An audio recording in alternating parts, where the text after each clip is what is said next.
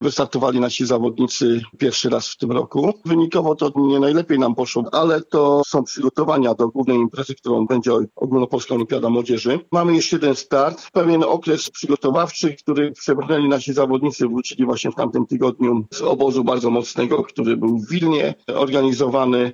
Także troszeczkę byli zmęczeni i po prostu z tego powodu może troszeczkę słabsze wyniki, ale myślę, że na następnym pucharze, który będzie za dwa tygodnie, już pokażą swoją pełną moc i spokojnie zrobią kwalifikacje do ogólnopolskiej olimpiady młodzieży. Dziewczyna nasza startowała w Pucharze Polski, też w pierwszej eliminacji do ogólnopolskiej olimpiady młodzieży. Julia Dura, która była w Siedlcach z trenerką Iwoną Matkowską. Jest to dziewczyna, która dopiero zaczyna swoją karierę zapaśniczą. Zwyciężyła jeden pojedynek. Całkiem nieźle wyszło, bo już zrobiła drobny krok do tego, żeby wystartować właśnie w finałach ogólnopolskiej olimpiady młodzieży, która będzie w maju.